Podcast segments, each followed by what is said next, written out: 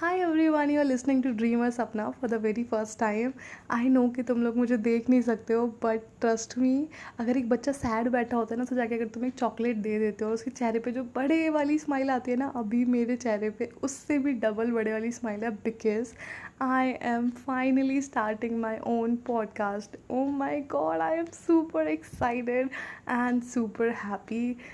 इसलिए मैंने नाम रख लिया है ड्रीमर्स अपना, क्योंकि it's like a dream come true for me I am a very big fan of listening to podcast मुझे बहुत पसंद है। आई डोंट नो तुमको पसंद है कि नहीं है बट ये मेरे लिए एक सपना है, जो मैं अभी जी रही हूँ। रात के तीन बजे बैठ के अपना पहला इंट्रोडक्शन पॉडकास्ट रिकॉर्ड कर रही हूँ। It's just an introduction guys I will be uploading the main episode tomorrow